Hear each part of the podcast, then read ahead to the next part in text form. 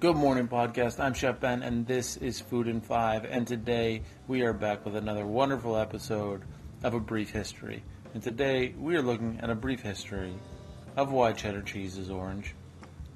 And first of all, not all cheddar cheese is orange. And in fact, cheddar cheese is naturally white, which should be no real surprise since milk is white. Cheddar obviously does not have to be orange, so why bother dyeing it? And where did orange cheese come from in the first place? Cheddar cheese was food first produced in a small British village called Cheddar. Big surprise. There's a gorge near to Cheddar called Cheddar Gorge, of all things. They're terrific with names there. The gorge is riddled with, the, with caves, the humidity and temperature of which creates the perfect environment for maturing cheese. It is believed that cheddar cheese dates back as far as the twelfth century, and records from eleven seventy show that King Henry the Second ordered over ten thousand pounds of it.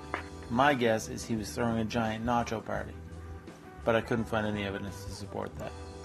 In the nineteenth century, a man named Joseph Harding, aka the father of cheddar cheese, aka Big Cheddar, aka the Big Cheese, revolutionized cheese production with the advent of a new technique of cutting the curd, making cheese production much more efficient. Harding was also a big proponent of dairy cleanliness, and he himself is credited with introducing cheddar cheese production to North America, Australia, and New Zealand. According to Harding, the ideal cheddar is close and firm in texture, yet mellow in character or quality.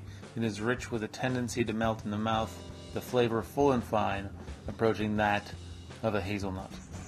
Spoken like a man who truly loved his cheddar. The questions remain, why is so much cheddar orange? Well, the milk of certain cows, notably the Jersey cow, has a natural yellow hue. It used to be that in the spring and summer, the cows would graze the fields of yellow clover, buttercups, and green grass. This would give the milk an even deeper yellow color.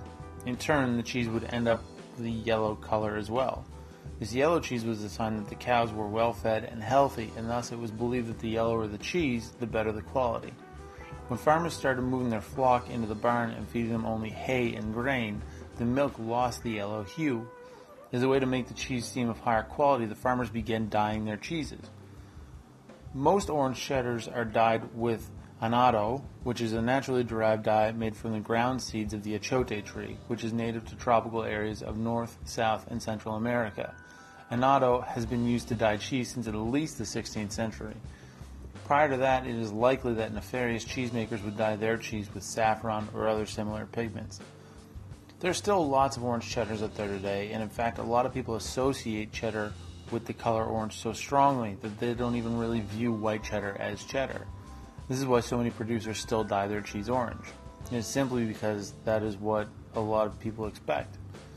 However, it is more likely that cheese However, sorry, however, it is more likely that cheese produced in Wisconsin will be dyed orange, where cheese produced in New York and Washington will not be. I couldn't find any specific reason for this other than regional preference. So there you have it. Cheddar cheese is dyed orange because that's the way it has been done for a long time, and it used to be done to trick consumers into thinking the cheese was of higher quality. Although I will say now that I I have noticed a kind of movement or a trend back to white cheddar, uh, and at least where I live, orange cheddar is kind of seen more as the lower quality now, and white cheddar is the higher quality. So we've kind of flipped the script on that. Anyway, there you go. That's a brief history of why orange cheddar is orange.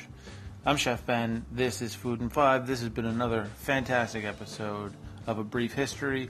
Um... You can follow me on Instagram and Twitter at Chef Ben Kelly, and you really should. There's a lot of really, really uh, great, uh, unique content on, especially my Instagram feed. Again, that's at Chef Ben Kelly.